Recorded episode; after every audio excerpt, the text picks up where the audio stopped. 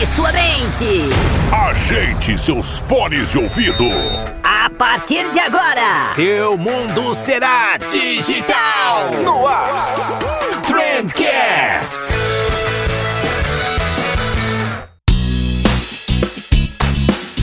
E salve, excelentíssimo ouvinte, seja muito bem-vindo ao melhor podcast sobre comunicação e negócios que você já escutou na sua vida. Eu sou o Vinícius Gambetta, esse daqui é o Trendcast e hoje a gente vai falar sobre branding. Né? Eu chamei aqui o Galileu, que além de ter um nome super legal, ele manja tudo do assunto, cara. A gente vai entender por que, que as empresas anunciam no Big Brother, qual que é essa treta aí entre branding e performance. Então, é um episódio muito legal, então fica com a gente aqui até o finzinho. E falando em coisas legais, eu queria te lembrar do Projeto Canadá, cara. O projeto que a gente tem aí com a Spiebel, onde eu tô indo no ano que vem, em fevereiro, estudar mais marketing no Canadá. É, na verdade, eu tô indo estudar e-commerce and online business management. um pouquinho mais chique, né? Não, mas enfim, se você tem vontade de estudar ou de trabalhar no exterior, cola lá na Speeble também que eles podem te ajudar. Eles têm pacotes desde para quem quer estudar só um meizinho fora para aperfeiçoar um pouquinho inglês, até para quem quer trabalhar, passar anos fora, eventualmente migrar. Então conversa lá com o pessoal, speeble.com.br, entra lá no Instagram deles, chama lá no chat, diz que você veio da agência de bolso que com certeza eles vão te dar uma atenção especial e dá uma olhada no conteúdo que a gente tem em conjunto também, projetocanadá.com.br. Combinado? E aí fora a Speeble, né, a gente também tem a Reportei apoiando aqui o podcast. Não dá para esquecer da Reportei, que tá com a gente desde o comecinho, desde o comecinho. A Reportei é uma ferramenta incrível para análise de resultados. Se você trabalha com redes sociais e quer trazer inteligência pro teu negócio, cola na Reportei que é sucesso, emissão de relatório em segundos, cara. Não é porque eles patrocinam a gente não, mas eu super confio no trampo deles. Reportei.com.br, testa lá que eu assino embaixo. E agora sim, chega de jabá, bora pro episódio de hoje.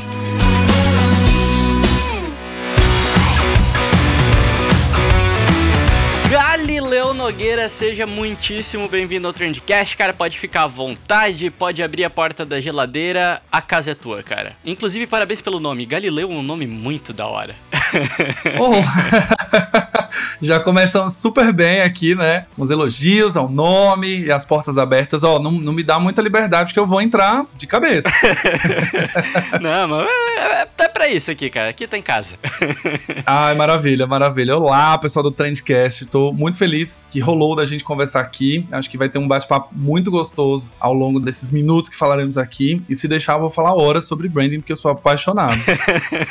muito bom, cara. E você já deu um spoiler aí que a gente vai falar sobre branding hoje. Então te apresenta aí, cara, para quem não te conhece ainda, que, que você trabalha, por onde que você já passou, algum projeto que você já trabalhou. Por que que eu te chamei aqui para falar sobre branding hoje? Muito bom, gente. Primeiro prazer, né? Eu sou o Galileu Nogueira, eu tenho 32 anos, nem acredito que eu fico pulando que 2020 não teve aniversário, então ainda vou continuar com 32 anos esse ano. Eu sou de Aracaju, né, mas moro em São Paulo, tem 9 anos, vai fazer quase 10 ano que vem. Sou formado em publicidade, em propaganda, tenho um MBA em marketing digital aqui pela SPM em São Paulo e trabalhei nos últimos 12 anos ajudando a construir marcas muito queridas, né? Eu trabalhei na Philips, na AOC, na Me Poupe, na 99, na Oracle, na Integral Médica e passei esse tempo inteiro ajudando a construir marcas e suas estratégias de branding, posicionamento, campanhas publicitárias há bastante tempo. E no finalzinho do ano passado, em outubro, eu resolvi abrir minha própria consultoria de branding ah, para ajudar a construir marcas mais humanas e mais responsáveis, que eu acredito que as marcas podem transformar nossa sociedade através das suas campanhas publicitárias, através da sua verba de mídia. E me aventurei a dar aulas também, quis desenvolver e explicar um pouco para as pessoas como foi esse processo de trabalhar 12 anos, contar um pouquinho dos segredos, contar um pouco do caminho das pedras para quem está querendo se atualizar profissionalmente, quer ter um destaque no seu trabalho, quer encurtar o seu caminho. E aí criei um curso chamado Branding de Perto, onde eu dou aulas uma vez por mês, geralmente, né, uma vez por mês eu abro uma turma e dou aula para as pessoas a, através de seis encontros, já fazendo jabá aqui, ensinando princípios fundamentais para a construção de marca e aí dando exemplos das empresas que eu passei. Então, este sou eu, além de ser um pai de uma gata de dois anos que me morde muito, né, e ser uma pessoa que gosta bastante de dançar. Sou uma pessoa que faz jazz funk, é, que é uma aula de dança duas vezes por semana porque, né, a, a gente precisa ter minimamente alguma coisa para fazer nessa pandemia que não seja trabalhar. muito bom, cara, muito bom. Tá, tá construindo muito bem a tua marca, cara. Muito obrigado, muito obrigado. Você já trabalhou em agência também, cara? Já teve esse sofrimento na tua vida? Já tive esse sofrimento maravilhoso em Aracaju, Sergipe. Minha carreira começou em agência, eu trabalhei como criação, fui diretor de arte durante dois anos. Depois eu virei um diretor de arte planner, que Aracaju não tinha a função de planner porque era um mercado muito pequeno, mas eu gostava de fazer planning. Eu tinha um chefe que falava que toda vez que eu ia apresentar uma peça, como diretor de arte, eu fazia todo um cenário, contexto, economia, caminhos e tal. Só que durante esses quatro anos eu perdi final de semana, eu perdi férias, eu perdi Réveillon, perdi Natal, eu dormi na agência, eu já saí da agência às sete da manhã, já dormi sábado e domingo para entregar um projeto numa concorrência que foi cancelada na segunda-feira. Então decidi não mais seguir a carreira agência quando me mudei para São Paulo, porque pensava, se já está assim em Aracaju, quem dirá em São Paulo? Aí eu migrei toda a minha vida para cliente e eu não me arrependo nem um pouco, amo, sempre gostei do corporativo, achei sempre muito legal, mas também depois de 12 anos, me de, né, depois de 8 anos no corporativo, me deu um certo, não quero mais, obrigado. Hum, é legal poder focar em, em uma marca, né, em, em um negócio, em um grande projeto, assim, e não ter que ficar se desdobrando em dezenas. Né? Acho que é até um pouquinho por isso que a galera acaba gostando, depois de um tempo, de agências pegarem clientes maiores, onde você consegue ter uma equipe dedicada para uma marca específica. É, eu acho que traz muito mais consistência até para o serviço. Eu acho que os dois modelos, eles é, têm panela para todo mundo, assim, né? Quando eu fui para cliente, né, trabalhar com uma marca, é exatamente o que você falou. O fato de você ter 100% da sua energia para construir uma marca só é muito bom, porque seus esforços vão para um lugar só, seu investimento vai para um lugar só, você estuda, conhece o mercado, você mergulha profundamente, né, em cima do que você trabalha. Quando eu trabalhava em agência, e o que eu mais senti falta no cliente é a dinâmica de criatividade, assim. Você acaba na agência a cada seis meses trocando de conta, você participa de brainstorms que não são da sua marca, você contribui para campanhas. Então, esse ambiente de criatividade eu sentia bastante falta, porque como você está sempre focado em criar ali para a mesma marca, o mesmo mercado, o mesmo público, o mesmo tem uma hora que você fala assim, cara, eu preciso mergulhar em outras referências, eu quero ver outras coisas, né? Que na, nas agências isso é muito cobrado, né? Assistir filme, assistir série, ficar atento a prêmio, olhar segmentos diferentes, trocar de conta a cada X tempo. Então eu sentia bastante falta, mas o meu lado da qualidade de vida, assim, não que no cliente fosse também algo muito simples e fácil, mas eu via que as marcas em si estavam um pouquinho mais maduras em relação à qualidade de vida dos funcionários. As agências ainda tinham uma coisa meio, ah, esse é o nosso estilo, é assim mesmo, a gente trabalha assim, ah, é o glamour da publicidade. E aí teve uma hora que eu olhei e falei, cara, mas eu queria viajar no final do ano, sabe? Eu não queria cancelar as minhas passagens, faltando dois dias para viagem. E isso num, numa empresa, por exemplo, jamais acontece, muito raro, assim, de você realmente perder finais de semana e trabalhar feito um louco, a não ser, né, a depender da marca que você está. Não, perfeito. Isso é um problema bem sério de agência, né? A gente já tem alguns episódios falando sobre isso também. Trendcast, amo muito tudo isso. Para, pa, pa, pa. Mas enfim, vamos, vamos, focar aqui na parte do branding, porque senão a gente ia ficar duas horas reclamando de agência. vamos começar do início então, cara. Para quem eventualmente deu play nesse episódio porque falou, ah, vou lá escutar um Trendcast, deve ser legal, mas não faz ideia o que é branding, né? Ou então acha que branding é tipo sinônimo de logo ali. Eu vou fazer um logo, vou fazer um branding. O que, que é esse negócio afinal, cara?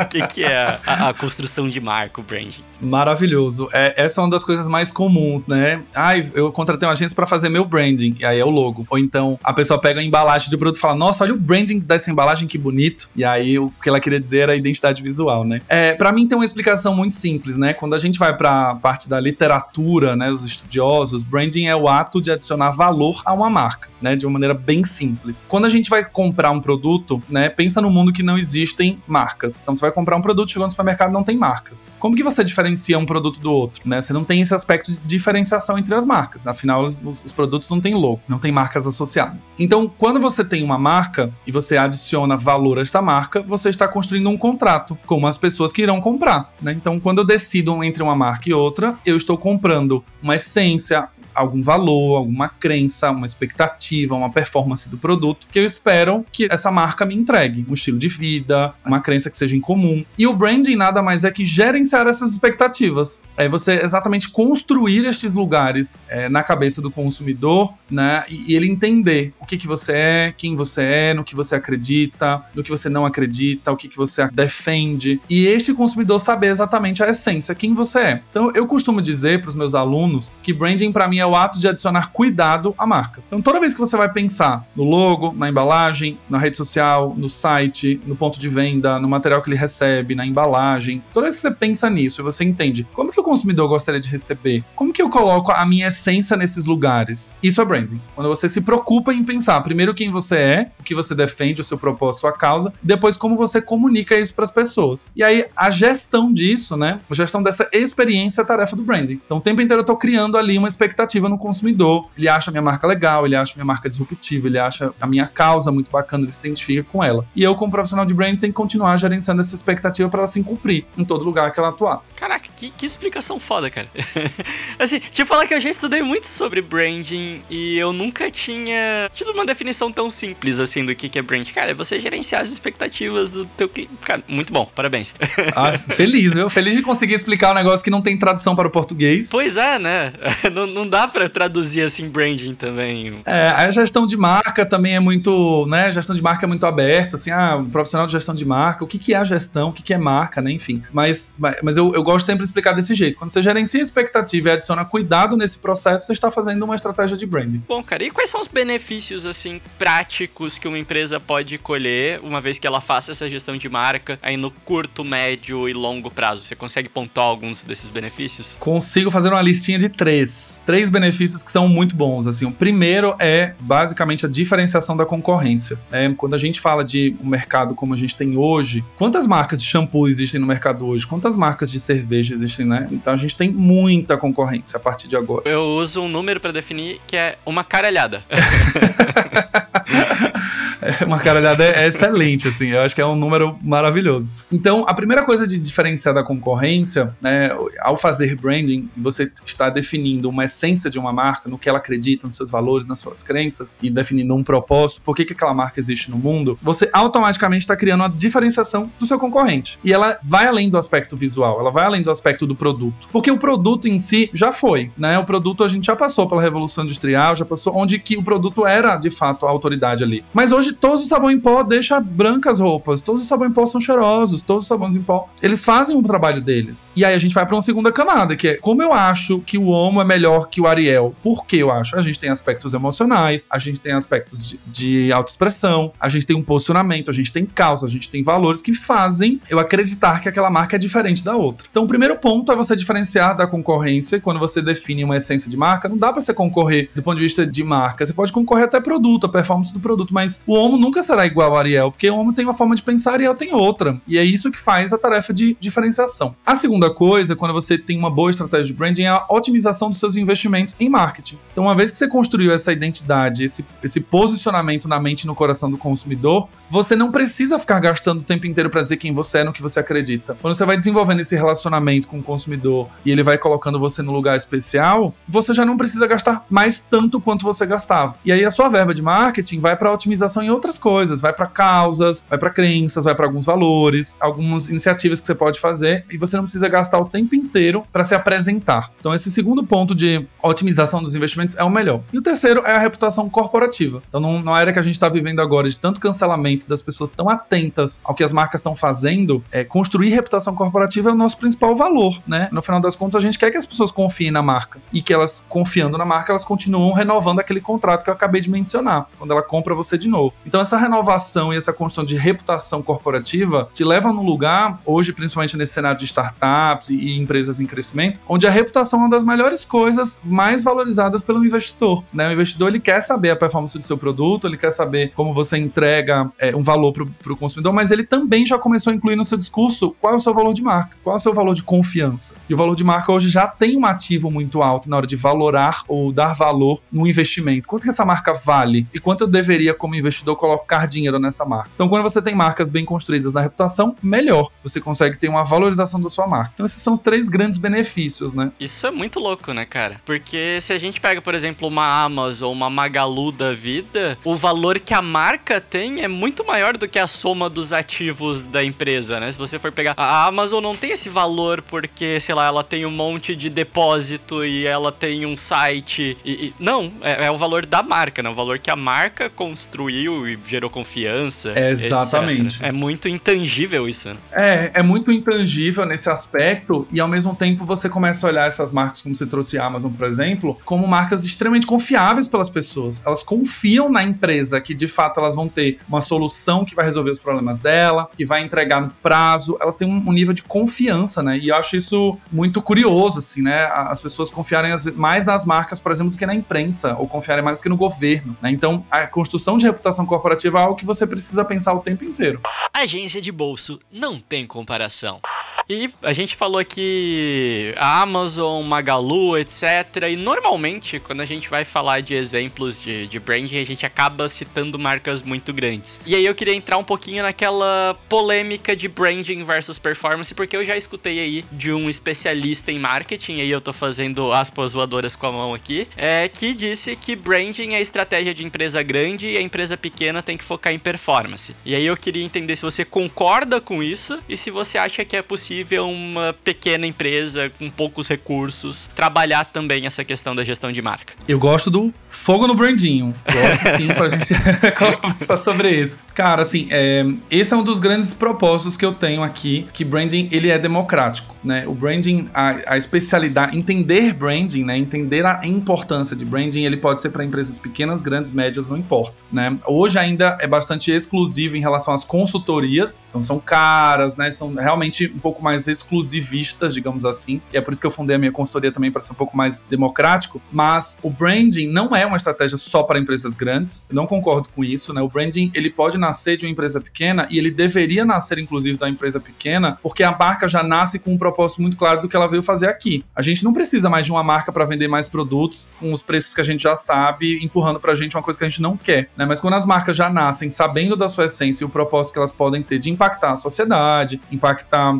é, a maneira como a gente enxerga um comportamento, impactar uma diversidade, por exemplo, a gente já tá falando de uma marca que começou a fazer branding desde a sua essência, né? E a performance em si acaba vindo muito forte nesse aspecto de empresa grande, porque você tem que ter muito dinheiro, né, para fazer a performance acontecer. E quando você não tem dinheiro, é, você não recebeu um aporte, você não é startup grande ainda, você usa a performance para fazer a sua empresa crescer, para ela primeiro vender, né, para depois você pensar em branding. E isso é uma coisa que eu vejo muito acontecendo, né? Quando a gente cria uma empresa, a gente não cria assim, nossa, quero empreender. Eu tenho uma dor ali do meu público. Deixa eu pensar qual é o propósito da minha marca. Aí você pensa, aí depois você fala, não, aí agora eu vou desenhar a identidade verbal dela, o nome da empresa, o que, que ela acredita, os seus valores e tal. Não, agora eu vou pensar na personalidade. Não, a gente não pensa dessa maneira. O que a gente pensa é, quero empreender, eu tenho uma dor, ah, eu quero vender roupa. Pensa no nome, cria o logo, fim, né? A gente não... É, esse é o pensamento normal de qualquer pessoa. E aí o que, que acontece? Quando as empresas começam a dar seu primeiro sinal de estabilidade, que elas não estão mais crescendo, ou que elas não são mais diferentes, aí elas pensam em brand. Aí elas começam a correr atrás e falar, nossa, minha performance já não funciona mais. Eu já faço tanto investimento, mas as pessoas não clicam mais no meu banner. Elas já passam batido, elas não adianta mudar as peças. E aí, ah, vamos chamar a área de branding para resolver? E isso acontece demais. Assim, você pode ver até nas vagas que estão abertas hoje. Ah, queremos profissionais de brand performance. São profissionais que entendem de branding e performance. Ah, e agora a gente tem uma área de performance muito consolidada, mas estamos criando a nossa área de branding, porque o que conecta as pessoas é a marca, não é a quantidade de vezes que o banner aparece. Então, no final das contas, branding e performance, elas precisam caminhar juntos. Não acredito que seja só exclusivo para empresas grandes,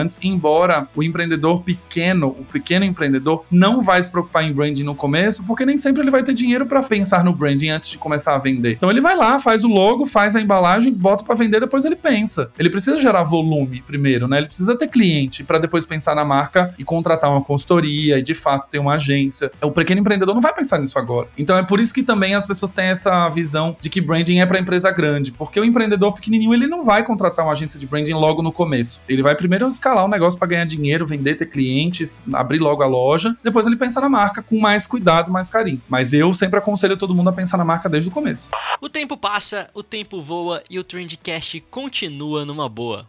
Já que eu tenho que pensar na marca desde o começo, eu queria entender o que compõe uma estratégia de branding, se é que dá pra gente chamar assim. Porque eu tenho lá, sei lá, eu mandei um estúdio de design fazer um logo pra mim, e aí veio lá bonitinho, tá escrito ali missão, visão, valores, e aí tem o propósito de marca ali dentro do meu manual de marca que eles fizeram, super bonito. Até coloquei no meu site missão, visão, valores, e aí eu tô fazendo branding a partir daí? Ou não? O que que eu preciso fazer a mais, sabe? O que que no dia a dia um profissional de branding acaba fazendo? Essa pergunta é a pergunta mais valiosa desse Trendcast. Ó. Se vocês quiserem cortar só esse pedaço, fazer um, um, um e colocar do em- Trendcast.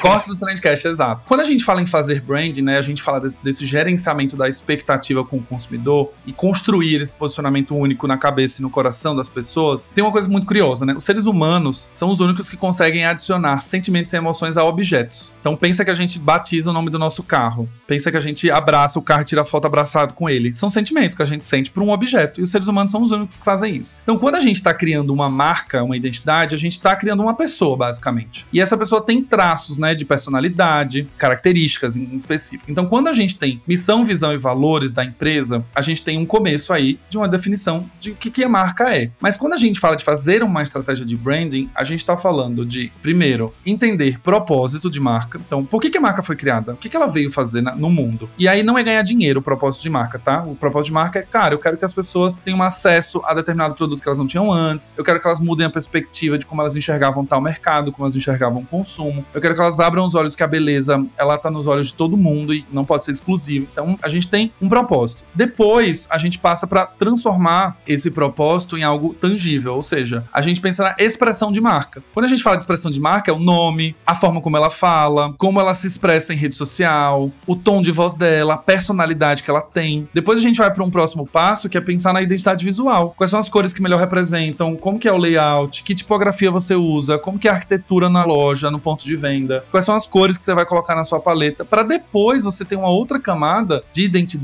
mesmo, né? Que é justamente como que vão ser os meus processos de negócio, como que são os meus parceiros, que marcas eu me associo, como que é a minha abordagem, que canais de comunicação eu estou, como eu falo nesses canais, como eu respondo um consumidor no saque, quais são os meus valores, no que que eu acredito. Então, quando a gente fala de fazer uma estratégia de branding bem feita, a gente está falando de quase 16 pontos de experiência com o consumidor. Que influenciadores eu vou trazer para falarem da minha marca? Tudo isso precisa construir para a marca. Então, eu gosto de falar, né, que o branding é a gestão de todos esses pontos e por isso que ele não é fácil de fazer, mas eles constroem marcas tão sólidas quando a gente consegue ter essa coerência entre os pontos que a identidade fica muito redondinha. Então, eu dou sempre o exemplo da Natura, né? A Natura é uma, para mim, é um dos grandes cases aqui, já pulando um pouquinho do nosso papo, mas daqui a pouco a gente volta para falar da- dessa gestão. A Natura nunca teve um escândalo de sustentabilidade. Por quê? Não é porque ela fez um material de comunicação, ou ela botou no site, ou porque ela faz posts. Não, é porque ela pensou na logística de, de fornecimento de produto, ela pensou nos fornecedores que ela iriam contratar, ela,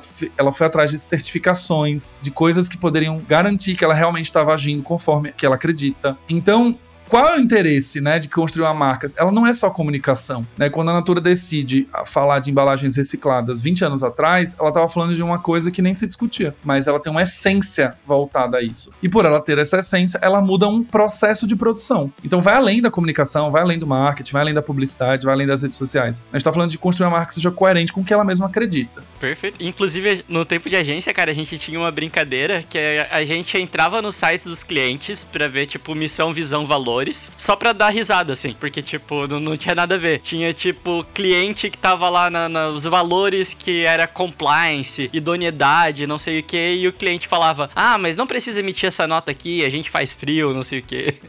então era só pra ver as hipocrisias, assim, que a gente encontrava, sabe, nos valores de marca. Ai, sim. Enfim, a hipocrisia. Total, né, cara? E outra coisa é essa questão de missão, visão, valores, né? Você não precisa ter uma área no teu site falando tua missão, visão e valores. Você tem que mostrar isso de outras formas, né? É, exato, assim, a, a missão, visão e valor, né, é um negócio que a gente olha e, e quando, eu, quando eu escuto missão, visão e valores, eu lembro de quadros na parede com palavras bem difíceis. É isso, Total, assim. com a assinatura do CEO, assim. Com a assinatura do CEO e se brincar a foto dos outros últimos seis ex-presidentes da empresa em preto e branco, assim.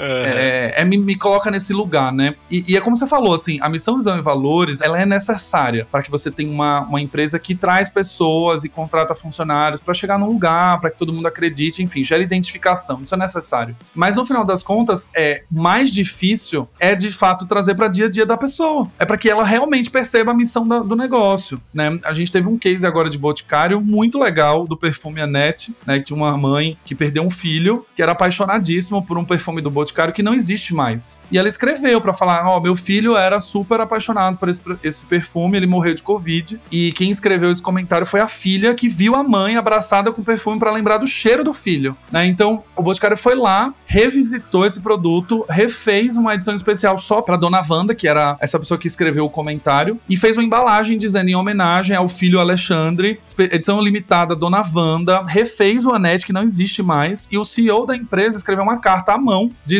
que ouviu essa história, que a Anete foi o primeiro produto que o Boticário criou e que eles estavam retomando a produção desse produto para mandar para ela nunca mais esquecer do filho dela. Até, até suou um pouco o olho agora, cara.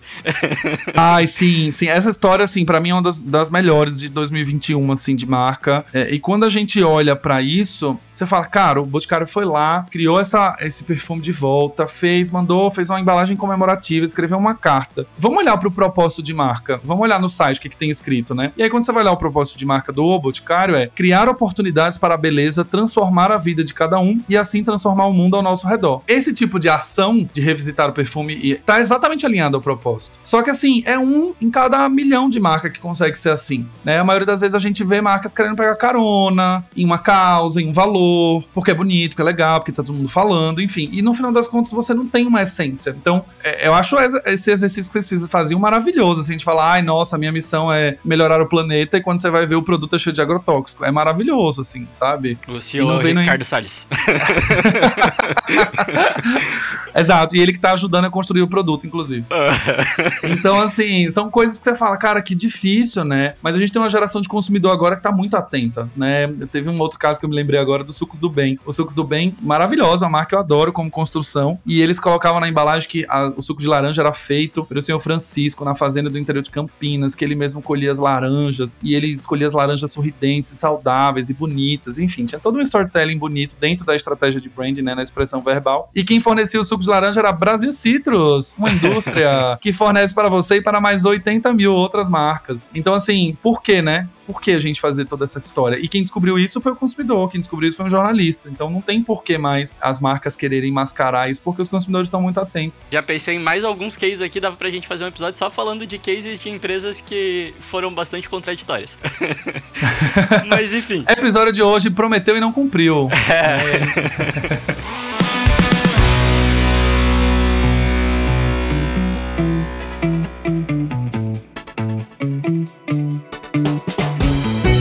Cara, essa questão agora da, da construção de marca, vai lá, você citou aí vários pontos que a pessoa precisa ter atenção. E quando eu penso em branding, e talvez esse seja uma visão errada minha, eu imagino muito a empresa tendo que ser mais omnichannel, sabe? Pra ela estar tá em todos os lugares, pra ela ter mera exposição, pra ela estar tá fixando a marca ali toda hora, sabe? Tipo uma Coca-Cola mesmo. Pra eu ter a minha marca conhecida, eu preciso expor a minha marca em tudo quanto é lugar também. Isso é verdade verdade isso faz parte também da construção de marca? Ou dá pra eu falar, não, eu vou construir a minha marca aqui, eu, é só Pinterest. E eu sou o cara do Pinterest e, enfim, entendeu? Funciona também ou não? Maravilhoso. Eu amei essa pergunta quando eu vi. E assim, é curioso, né? Porque a gente tá numa, numa geração agora, da geração das redes sociais, e existem marcas 100% digitais. Marcas que não têm loja física, marcas que só atuam em rede social, né? Então, a sua pergunta e a minha resposta, ela vai ser, pode ser talvez. Vamos lá, por quê? Um dos objetivos de branding é gerar aumento de conhecimento da marca. Né? Então, para a marca ser conhecida, ela precisa estar em alguns lugares, ela precisa ter a publicidade envolvida, ela precisa fazer ações de marketing para ser conhecida. Então, do ponto de vista de omnichannel, aí do ponto de vista de estratégia de negócio e etc., eu já diria que não necessariamente a marca ela precisa estar em todos os lugares. Ela pode ter só um site, ela pode ter rede social e resolver a vida dela inteira. A gente não pode considerar uma estratégia de branding bem feita se ela tem uma loja física, se ela está na Globo. Não, a estratégia de branding ela pode ser executada em alguns canais. A questão é, quando você se restringe, por exemplo, a só rede social, você tem um alcance que é limitado e existem algumas outras coisas que estar no metrô, estar na TV, estar no jornal te conferem como marca, como por exemplo um status de marca, uma grandeza de marca que você só em rede social não consegue. Mas quando a gente vai olhar, por exemplo, eu tenho uma marca que eu amo,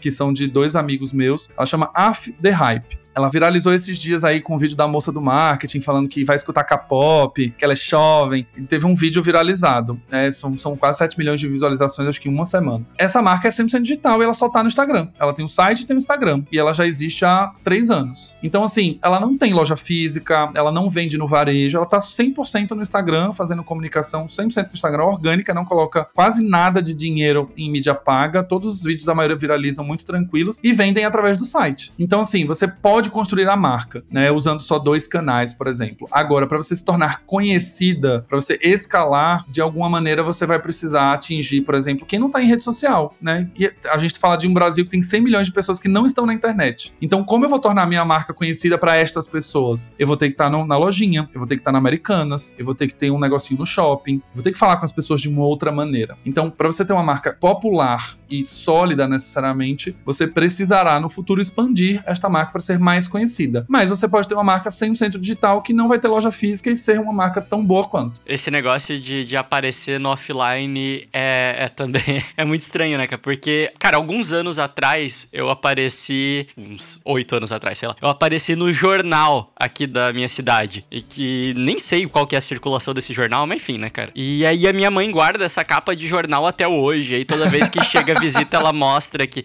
olha só, meu filho deu entrevista pro jornal aqui, não sei o quê. E aí, tipo, eu tenho um Instagram com 200 mil seguidores, eu alcanço meio milhão de pessoas por semana, e ela tá, tá cagando pra isso. Não adianta, não adianta. Mas eu ter aparecido no jornalzinho da cidade é o ápice pro filho dela, sabe?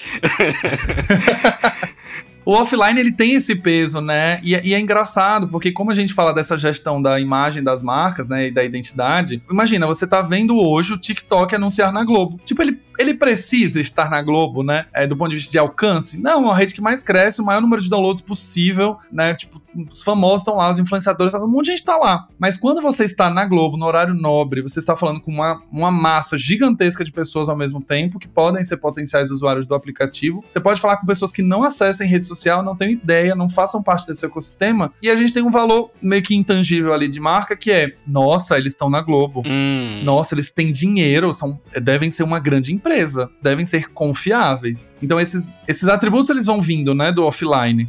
Deu duro, escuta um Trendcast. Isso eu acho legal a gente falar, cara, porque eu fiz um post um tempo atrás falando sobre as cotas de patrocínio no Big Brother e tal. E aí tava lá, pô, a cota de patrocínio, se eu não me engano, era 72 milhões uma cota de patrocínio do Big Brother. Sim, sem negociação, né? É, e aí tinha muita gente nos comentários embaixo, nossa, devia pegar 72 milhões e colocar tudo em anúncio no Facebook, ia vender muito mais. e, e, talvez até vendesse mais, né, cara? Mas por que, que a pessoa opta por anunciar num Big Brother ao invés de colocar essa grana em anúncio? Anúncio no Facebook. Exatamente. No final das contas, né, o Big Brother, por exemplo, teve episódios que bateram 18 a 20 milhões de pessoas assistindo simultaneamente. Então você tem um fenômeno ali na audiência. Quantas dessas pessoas não estão no Instagram, não conhecem o Instagram, não sabem, mas assistem todos os dias? E, e de novo, voltando à história do status de marca, né, quando você tem 72 milhões para comprar uma cota no Big Brother, minimamente ou você é uma empresa conhecida, grande, e que os consumidores vão confiar em você por estar ali. Então, algumas marcas conseguem ter um crescimento acelerado elas conseguem construir atributos de confiança, muitas vezes patrocinando esses lugares, do que ela tá no Facebook, né? Então, quando você tem uma, uma marca que é 100% digital, que você só vê no Instagram, as pessoas podem falar, nossa, não sei se é confiável no Instagram, ah, não, ela tá no Big Brother. O Thiago Leifert falou do PicPay lá. Agora sim, tá na Globo, a marca tem dinheiro pra estar tá ali. Ela não deve ser ruim, ela não deve ter. Ela não vai me dar o calote. Ela pagou 72 milhões pra estar tá ali, né? Então você tem um status que é adicionado quando a gente tá no offline. É, é quase como se as pessoas tivessem uma, uma mentalidade, o público mesmo comum, que existe uma curadoria dos anunciantes. Então, assim, nossa, se tá ali é porque deve ser bom, deve ser grande. Então faz sentido você tá no offline, né? A gente. Por isso que eu não acredito que o offline vai matar o digital, assim, o contrário, o digital vai matar o offline. Porque são se constroem, né? No final do dia, todo mundo quer estar no jornal. Todo mundo quer aparecer na capa da Veja, da Exame. Tá vendendo um monte de Veja? Não, mas você está na capa é muito bom. Sabe? Você tá na capa é incrível, assim. A primeira vez que eu saí na Exame, eu fiquei, meu Deus, eu saí na Exame. Tipo, aí você fala, caramba, massa demais. É um atestado e uma, uma credencial que você fala, nossa, gente, Exame me chamou para dar uma entrevista. Mas no final das contas, você fala, cara, mas é uma revista, né? Ela tá no online hoje, óbvio. Mas é uma revista, até um dia. De... Mas por que estar na Exame? Porque existe um peso na imprensa, né? Existe um peso. O jornalista não colocou qualquer pessoa, ele teve que fazer uma curadoria, ele te entrevistou, ele decidiu não te cortar da entrevista, porque isso acontece, você pode dar uma entrevista e ele não te colocar no final. Então o offline ele tem um papel fundamental e essas grandes marcas, a imprensa principalmente, elas conferem uma credibilidade. Quem não quer sair no Washington Post, no New York Post? Todo mundo quer, embora os negócios em si talvez não sejam mais tão lucrativos, né? Perfeito. É, a exame eu não sei se a minha mãe conhece, agora se eu saísse na Tititi, ela ia ficar bem orgulhosa. Maravilha. Ah, mas seria bom você estar tá lá na Tititi, seria incrível, falando de comunicação das agências. Seria incrível, você ia contar os babados, a lista, né? A famosa lista das agências que saem, você poderia ser um porta-voz. mas trazendo mais um, um case da minha mãe aqui, o meu irmão, ele tinha baixado o PicPay muito antes do Big Brother, e aí ele ficou enchendo o saco pra minha mãe baixar também, porque aí ele ia ganhar 10 reais, sabe? Tipo, se alguém cria uma conta, tinha, tinha uma promoção assim. E aí minha mãe, ah, não, eu não gosto dessas coisas, não sei o quê. Mas daí quando o Thiago Leifert falou, aí ela baixou. Tá vendo? Gente, ó, esse, esse é o melhor teste de, de comunicação, assim. Sua mãe confiou depois que aconteceu a ação, a marca gastou dinheiro muito bem feito. Muito uh, Nossas mães, nossa, quando sua avó manda pra você, menino, tô querendo criar uma conta nesse negócio aqui de PicPay, já sabe que deu certo. muito bom, cara. E cara, a gente começou falando de agência aqui e eu queria saber agora, opinião polêmica. Eu tô tentando arrancar aqui mais um corte. Você acha que as agências de publicidade brasileiras, elas estão preparadas para entregar a solução de construção de marca pro cliente? Porque pelo menos das experiências que eu tive, assim, parece que as agências não estão muito preocupadas com isso, sabe? Elas estão pensando ali no, no, fi, no, no, final do mês, no, no funilzinho de vendas delas, não, não pensam muito no longo prazo. Que, qual que é a experiência que você tem, cara? Cara, assim, eu vou dar minha, minha experiência como cliente que contratava as agências, né? E eu trabalhei em agência, mas foi 2012 a 2014, então assim, não, de 2008 a 2012, então assim, eu, tá, tem muito tempo, já mudou muito o cenário. Mas o que eu vejo hoje, assim, as agências estão sim preocupadas com a marca, elas pensam bastante em criar campanhas, ações, iniciativas que construam para a marca. O que eu sinto falta, né, e eu acho que elas ainda não estão preparadas, é de fato entenderem um branding como algo que vai além da publicidade, né? Então, as agências ainda no final do dia, por mais disruptivas que sejam, por mais inovadoras que sejam, ainda tem uma cabeça de pensar no criativo. Então, na campanha, na publicidade, no filme, na ação para a imprensa e não pensar na marca como um grande ativo, né? Que pode ser a agência que vai pensar no tom de voz, na personalidade, nos valores, que vai discutir um patrocínio, que vai discutir um parceiro, que vai discutir um co-branding. E nas empresas que eu passei, algumas vezes eu fiz essa puxada, né? Como anunciante, como marca. Eu que tinha que puxar a agência e falar: opa, isso aqui não, não tá dentro do tom de voz da marca. Opa, a gente acredita na diversidade como um valor. Cadê a diversidade no casting que vocês estão fazendo? Então, algumas vezes as agências passavam meio batido. Então, hoje, olhando para o cenário, se eu fosse falar assim, eu vou criar uma marca do zero com uma agência de publicidade, eu não sei se eles pensariam em todos os aspectos de branding. Eles pensariam bastante em logo, identidade visual, no texto, no copy, mas eu não sei se eles entrariam a fundo necessariamente no que a marca acredita, no propósito, na essência, na linguagem. Eu acho que eles entrariam muito no aspecto ainda voltado para publicidade. Então, quando a gente vê as consultorias de branding ganhando força, né, uma Ana Couto, que já existe há bastante tempo, uma Future Brand, uma Interbrand, todas essas agências, elas de fato vêm como agências de branding, porque as agências de publicidade fazem publicidade. Então, eu não sei necessariamente se elas estão preparadas para entregar a solução de construção de marca, mas estão preparadas para traduzir o que o branding já fez. Então, ela, na hora de pensar na publicidade, na hora de pensar no comercial, você fala: não, beleza, isso eles vão traduzir maravilhosamente bem como aspecto criativo, mas a agência me ajudar a definir o propósito da minha marca no mundo, tenho meus receios. Agência de bolso. Vende mais porque é fresquinho.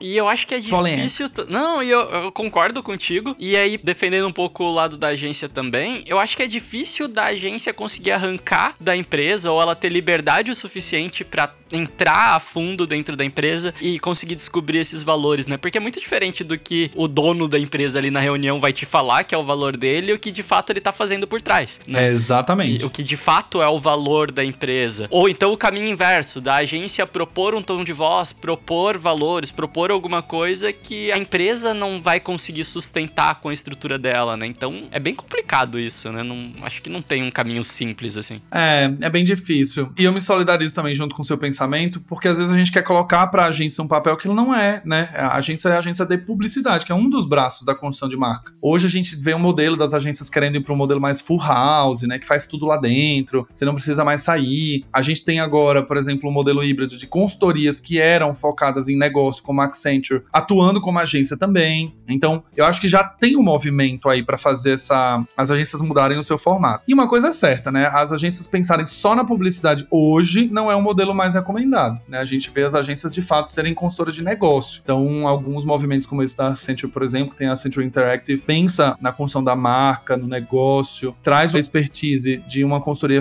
de finanças, mas também traz um diretor de criação de uma OGV, de uma Publicis, para te fazer entender esse universo de marca. A Globo fez isso de uma maneira muito boa, né? Trouxe também o Sérgio Gordilho para pensar, né, na marca Globo dentro da própria empresa. Algumas vezes não vai ser a agência, às vezes vai ser uma in-house, no modelo de in-house. Vai ter que fazer uma house dentro da empresa para realmente conseguir atuar na construção de marca, conhecendo e vivendo a empresa. Talvez colocar numa agência externa mesmo não seja o melhor caminho. Perfeito, cara. E vamos dar mais alguns exemplos, porque eu gosto de deixar o, o negócio bem palpável pra galera e a galera ir acompanhando isso e ver na prática como que funciona, né? Que outras referências que a gente tem aqui no Brasil, acho que fica melhor. Eu sei que internacionalmente talvez o... Inclusive, se quiser dar tua opinião sobre isso também, como que é o mercado internacional, se eles estão mais avançados nessa questão de brand, mas aí já emenda falando quais referências que você tem aqui no Brasil que te chamam a atenção e quais características que essas marcas têm ali que, que são legais, que daria pra gente tentar transpor isso pros nossos negócios, ou pelo menos entender qual que é a dinâmica que eles estão usando. Incrível, incrível, incrível pergunta, porque eu sempre gosto de falar de marcas brasileiras, né? A gente fala muito de marcas internacionais e é, a gente sempre cai no clichê. Nike, Apple, Google, enfim, as marcas a gente já conhece que tem uma construção muito bem feitas. Mas eu, eu gosto sempre de exaltar muito a Natura, é uma das marcas que eu mais admiro na construção, por uma construção ser sólida mesmo. Então é o que eu falei, são, a Natura fez 50 anos, não tem escândalo de sustentabilidade, de poluição, porque é justamente a essência que a marca tem. Ela tem um posicionamento muito claro nessa construção de produtos naturais, né, pensando na natureza e pensando em todo o ecossistema, não só da retirada, até também como chega na casa do consumidor. Então ela vai além desse aspecto de simplesmente construir uma marca na publicidade, ela vai realmente construir uma marca. Gosto muito de algumas marcas que também começaram um trabalho recente, mas que já fazem um trabalho consistente, né? Eu gosto muito do Sucos do Bem. A marca tem um, um, uma construção muito focada mesmo numa linguagem jovem, reflete o propósito, né? Que eles falam que são jovens cansados da mesmice. A questão de como eles mudaram a identidade visual de uma categoria extremamente viciada, né? Que é a categoria de sucos e bebidas, sempre aquele mesmo formato, a foto da fruta na frente, e é sempre aquela coisa para passar a ideia de sabor, e eles foram lá para um caminho completamente diferente, ilustração, desenho, embalagens muito coloridas, seguindo um pouco a linha do Innocent Drinks, que é de fora, que também trabalha um pouco dessa questão da, de ser uma marca mais despojada, que é mais jovem, e quando você olha a construção de como a, a Sucos do Bem, onde ela era vendida, quais marcas ela se associava, tipo de conteúdo que ela produzia, os influenciadores que faziam parte sempre construíam para essa filosofia de ser uma marca descolada, leve, carioca, do Rio, tranquila. Gosto bastante da Farm, a construção da marca Farm também é muito alinhada a ter uma identidade muito própria, muito única, muito brasilidade. Então, a maneira como as lojas são feitas, a arquitetura, os produtos, de onde eles se inspiram para fazer as coleções, a Rádio Farm, o blog da Farm, tudo conversa, né? Eu gosto bastante dessa construção. E tem duas outras marcas que eu não acompanho tão a fundo nessa construção, mas também gosto, que é o, a Fazenda Futuro, que tem o Futuro Burger, que né, revolucionou basicamente esse mercado do food tech, né? Dessas comidas mais tecnológicas. E também tem uma pegada extremamente numa linguagem, numa construção muito alinhada, essa coisa de disrupção, de ser do futuro, de mudar a forma da gente se alimentar, de entender a causa né, do alimento vegano, orgânico, a coisa do plant-based. Eles defendem essas causas e essas bandeiras muito fortes de uma maneira muito clara. E gosto da Salve, que é uma marca de cosméticos recente também, acho que foi criada, acho que não tem nem cinco anos, que vem com uma ideia de reforço para beleza real, sem muito ingrediente, com rótulos simples de entender, limpa a comunicação, é, criando muito a questão do orgânico, de ser feito para peles, pensado para peles específicas, não ter simplesmente aquela aura da beleza projetada, da imagem do mercado de cosméticos, mas ter uma beleza mais natural, real, e de uma experiência com o consumidor muito bacana, assim, quando você compra um produto sábio, a maneira como chega na sua casa, a caixa, as mensagens que ele coloca, que eles acreditam, são as marcas que eu gosto, né, nessa construção aqui no Brasil. E essas características são justamente por pensarem fora da, do padrão, né? Quando a gente fala de Nubank também, é chover no, no molhado, caminho muito comum. Mas, por exemplo, o Nubank acaba me chamando a atenção por essa coisa da disrupção com o banco, é, deles o tempo inteiro não quererem ser vistos como banco, embora estejam virando um banco com tudo que, né, tem empréstimo, tem seguro, seguro de vida, tem, conta, tem investimento, tem, enfim, é um banco. Mas quando eles trazem uma Anitta, por exemplo, um conselho, ele vai lá e mais uma vez finca a sua personalidade, tipo, cara, eu não vou trazer o ex-presidente do Banco Central para fazer parte do meu conselho, ah, eu vou trazer o vice-presidente da Tamba. Não, ela vai lá e traz uma cantora do funk que tem uma pegada de empreendedorismo muito forte, uma carreira consolidada nacional e internacionalmente, para falar, então, bancos, vocês se comportam assim, eu vou se comportar de outra maneira. E encaram toda o posicionamento, né? Para mim, o, o, grande ponto das marcas hoje é que elas estão com medo de encarar o posicionamento delas. E aí elas ficam Frankensteinzinho acreditando em tudo, defendendo tudo, sem efetivamente fazer nada por isso. Trendcast, uma boa ideia. E você falou ele de várias marcas brasileiras, sensacional. A primeira vez que eu ouvi falar de branding deve ter sido coisa de uns oito anos atrás, alguma coisa assim. Eu tava lendo um livro do Tony Xie, Satisfação Garantida. O cara foi o CEO da Zappos. E eu acho que foi a primeira vez onde eu ouvi alguém falar de marca, assim, e, tipo, construção de marca e cultura organizacional, etc, etc, etc. Então me parece algo que lá fora já era falado há muito mais tempo do que aqui. Sei lá, aqui chegou a primeira marca que eu vi se posicionar um pouco mais nesse sentido, talvez a Netshoes fazer alguma coisa do tipo. Você acha que o mercado brasileiro ele ainda tá engatinhando? Tem muito mais coisa? O mercado internacional ele tá mais evoluído? Os empreendedores já têm mais essa mentalidade de pensar em marca? Ou não? A gente já alcançou? Tá todo mundo na mesma? Compartilho da sua opinião. Estamos engatinhando nesse processo, né?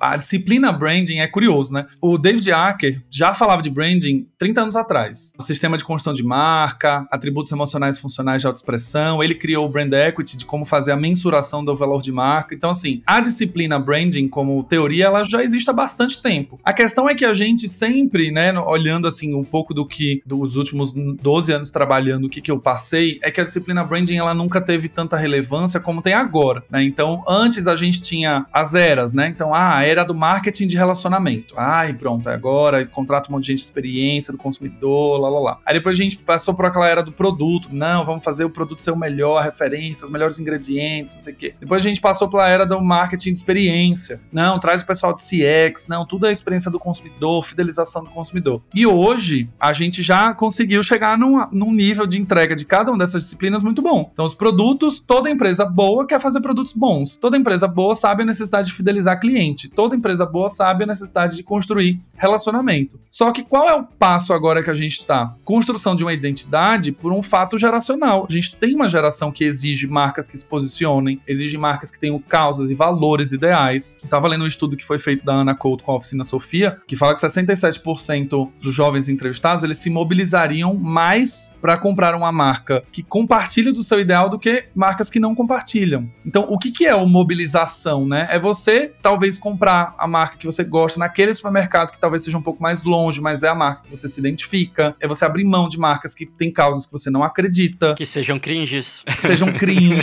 exato, marcas cringe. Então, a gente vê um, um, processo em que branding ganha uma relevância. E aí você fala, não, agora, é, né, eu coloquei esses dias no LinkedIn branding para ver o número de vagas. Tem 1.700 vagas abertas hoje no Brasil, que exigem de alguma maneira branding. Seja no requisito, seja experiência, seja escrito na descrição do cargo. Então, cara, até um dia desse ninguém precisava discutir muito brand. Tudo era marketing. Não, marketing, faz marketing, faz campanha, faz publicidade. E agora as marcas começaram a entender, porque a gente tá vendo uma era de cancelamento, a gente tá vendo marcas que não têm essência definida, a gente tá vendo os consumidores se movimentando para comprar marcas que compartilham seu ideal. E aí agora começa a vir a necessidade de ter um profissional de branding para pensar em essência, para pensar em identidade, pensar em valores. Por isso a gente começa a ouvir mais a palavra branding agora. Mas a disciplina em si tem 30 anos, né? Não estamos falando de um negócio que surgiu ontem. É que durante muito tempo as marcas elas só cuspiram a sua publicidade, né? Então, ó, eu, eu tô falando e vocês vão escutando. E hoje em dia o primeiro comentário que tem no teu Instagram é muito mais importante do que a peça que você passou várias horas produzindo, né? Exato, exato. A jornada de compra também, né? A jornada de compra mudou completamente. Hoje a gente pesquisa um monte antes de comprar um produto. E se a gente lê um review que é negativo, acabou. Você pode fazer a publicidade se você quiser, sabe? Não, se a sua marca for defensora das fake news, por exemplo, e investe em disseminação disso, a chance das pessoas cancelarem é muito forte também. E era uma preocupação que você não tinha cinco anos atrás. Né? Então você vê um ecossistema também, né? Um Sleeping Giants da vida apontando as marcas que estão disseminando isso, disseminando aquilo, que acreditam nisso. É, a gente viu uma crise agora com o grupo. Agora não, né? Já tem um tempo, mas o grupo Biorritmo, né? Que é, tá do lado do governo atual. Então o grupo Biorritmo tem Smart Fit, tem Biorritmo, tem Race Bootcamp. Então as pessoas cancelando o plano e falando, não, nessa academia eu não tô aí. Então, quem que tá lá dentro da, do grupo Biorritmo pensando em branding, em essência e identidade? Quem tomou essa decisão, né, de apoiar o governo, por exemplo? Parte do quê? De alguma estratégia? E aí a gente volta para a primeira pergunta, né, lá que você me fez. Reputação corporativa, né? Em que momento a marca se associar ao governo seria bom para a estratégia de branding? Será que teve alguém que questionou isso? Rapaz, tinha uma marca aí que faz um hambúrguer que eu curtia tanto, mas peguei um ranço. Você pegou um ranço? peguei um ranço. Dessa marca de hamburguinho que talvez ela vá à falência logo menos? É que estamos falando? Não sei, não sei. Eu não sei de qual que você tá falando assim, mas tá aí. Tá, vamos jogar no ar. eu gostava. É uma marca que tá. É uma mescla. É uma marca que talvez acredite que teremos imunidade de rebanho, é isso? Talvez. Que não, não precisa fechar lojas. Não, então não veio de mim essas palavras. Você sabe qual marca é? Comenta aqui embaixo. Aqueles, né?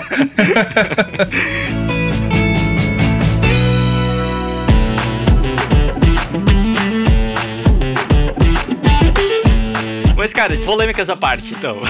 Vamos lá. Pra, pra gente ir finalizando aqui. Pro profissional de marketing, boa parte das pessoas que estão escutando a gente aqui, ou é profissional de marketing, ou é empreendedor, e eles querem agora começar ou a prestar esse tipo de serviço, ou o pequeno empresário quer trabalhar mais o branding dentro do negócio dele. Qual que é o próximo passo? Só pra gente sair assim, cara, adicionar alguma coisa na lista de tarefa dele. Tem algum livro que você recomenda? Te seguir, óbvio, mas por onde que ele começa? Assim, ah, eu vou fazer uma análise SWOT agora, sei lá, qual que é o primeiro passo, cara?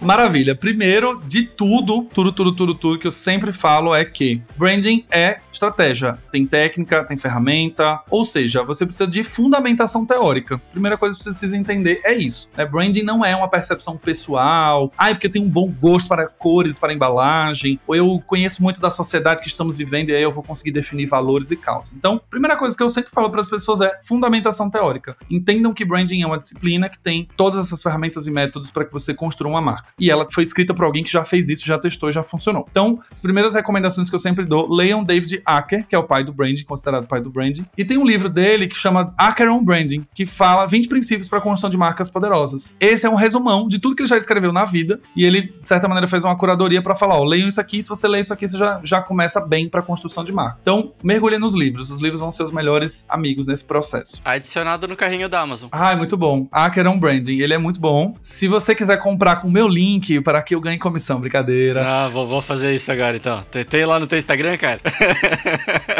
Mas vamos lá. O David Ackeron Branding é muito bom. Daí você tem vários outros, né? Eu posso passar uma lista aqui. O Brand Sense, que fala sobre os sentidos né, humanos, ó, olfato, paladar, audição. Você vai conseguir construir marcas boas. Você tem relevância das marcas, escritas pelo Acker também. Você pode entender mais sobre estereótipos. Estereótipos não, arquétipos de pessoas. Lendo Jung, para você entender exatamente como transpor isso pro mercado das marcas. Enfim, você tem uma lista que eu posso passar depois. Quem quiser, dá um alô aqui que eu mando pros Trendcasters ouvirem tudo. A segunda coisa, que aí é o momento jabazeiro, né, que eu gosto de fazer, mas de uma maneira bem sutil, né? A gente constrói brand, então não precisa ser também a publicidade aqui. Mas de fato procurar cursos, né, ou entender com profissionais que têm um histórico de construção de marca. O que a gente está mais vendo hoje é a criação de infoprodutos, que não tem problema nenhum em ter infoprodutos, mas de pessoas que nunca viveram a construção de uma marca de fato, ensinando a construir marcas. Então é uma das coisas que eu sempre falo. Os cursos, né, o conhecimento de branding hoje ele é muito empírico assim. Ah, eu passei por aquelas marcas, fiz aquilo e deu certo e eu eu posso ensinar. E tudo bem, né, o conhecimento ser assim, baseado na experiência. Até porque a disciplina realmente é nova para cá, para o Brasil. Nem todo mundo usa e olha a fundamentação teórica para fazer. Mas a minha recomendação é geralmente estudar e fazer cursos e se qualificar com pessoas que já tenham construído marcas, já tenham passado por agências ou por empresas, que tenham um histórico nesse processo de construção. Mas eu acredito que todo mundo pode fazer isso. Você não, não precisa ser uma pessoa, ah, eu sou um profissional de RP. Você pode entender e construir marca, você pode ser um designer, você pode ser um publicitário, você pode ser a pessoa que vai aprender. Para mim, branding não é exclusivista nesse aspecto, assim, de exclusivo. É, ai, não só pessoas que foram para Harvard e voltaram e conseguem estudar sobre isso. Não, acho que todo mundo pode aprender sobre branding, do empreendedor pequeno até o grande que quiser entender um fundador de uma empresa, o valor de uma marca. E aí, no meu jabazito, rapidamente fazendo aqui, você pode estudar comigo se você quiser. Então, eu tenho um, um curso que chama Branding de Perto, que a ideia é justamente fazer com que as pessoas estejam próximas a mim, que já passei por essas marcas que eu comentei no começo do episódio, já tem 12 anos construindo, em que eu vou ensinar para você, basicamente, a estrutura do ponto de vista de fundamentação teórica. Eu vou falar sobre hacker, falar sobre sistema de identidade de marca, posicionamento de marca, enfim, tudo que a gente tem de teoria. E depois você vai ver exemplos do dia a dia real, de construção das marcas onde eu passei, 99, Oracle, Me Poupe, enfim, para que você consiga fazer isso para você. Então, acho que para começar essa caminhada, compra livrinhos, vê se você gosta da disciplina e jamais compre livrinhos de branding e leia e fale, isso aqui vai dar dinheiro porque tem 1.700 vagas abertas, vou lá. Não façam isso, gente, porque, né, no final das contas você vai se frustrar. Pode ser que você ganhe muito dinheiro, mas não seja exatamente o que você gosta de fazer. Então, eu sempre, assim, eu sou apaixonado por branding, gosto muito da construção de marca, falo sobre isso, vivo sobre isso. Eu costumo dizer que eu vejo branding em tudo, então eu comecei a produzir conteúdo, comecei a falar sobre ver branding em tudo num momento em que o Dória estava vacinando a mulher. Dória não, né? O governo de São Paulo estava vacinando a primeira. É, pelo amor de Deus.